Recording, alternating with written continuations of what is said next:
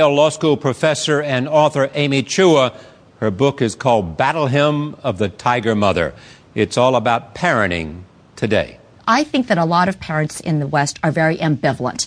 So when their kids are very young, they say, no pressure, don't worry, you're great, uh, don't worry about it. And then they hit high school, and suddenly it's, here's the college counselor, here are the SATs you need, here are the colleges, scores, and I think it, it's shell shock.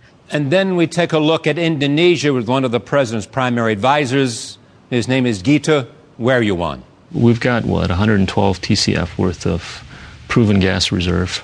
100 billion tons of proven coal reserve, uh, 4 billion barrels worth of proven oil reserve, and just about number one, two, three, four rankings, and all the other commodities, including gold, copper, tin, copper, and all that good stuff.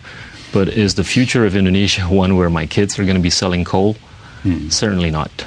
I mean, I, you know, we'd like to position ourselves uh, as as a knowledge uh, economy sometime.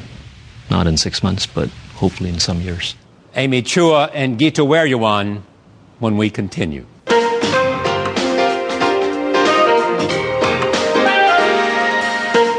From our studios in New York City, this is Charlie Rose.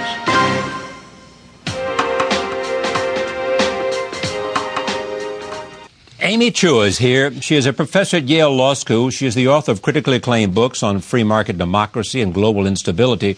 Her latest book is Battle Hymn of the Tiger Mother. It tells a story of how she raised her two daughters using what she calls strict Chinese methods. Since its release, the book has ignited fierce debate. When excerpts were published in the Wall Street Journal, readers responded by calling her everything from a monster to a savvy provocateur.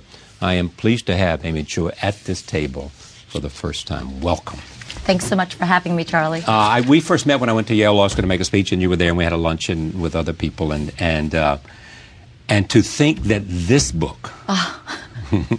would have brought you extraordinary attention uh, beyond any class, beyond any other book, beyond anything you'd ever written for any law school journal. It's ridiculous. Tell us how it began. I mean, how did this book come into being? This book came, uh, it actually grew out of a moment of crisis. You know, uh, it really was very personal. I um, myself was raised by very strict Chinese immigrant parents um, who came to the United States in the 1960s. They were very poor. Um, and they raised my three younger sisters and me in a very strict way. I mean, uh, nothing that you have here that you demonstrate in terms of how you raised your children, they would have disagreed with. They were stricter, stricter. far stricter. A famous story.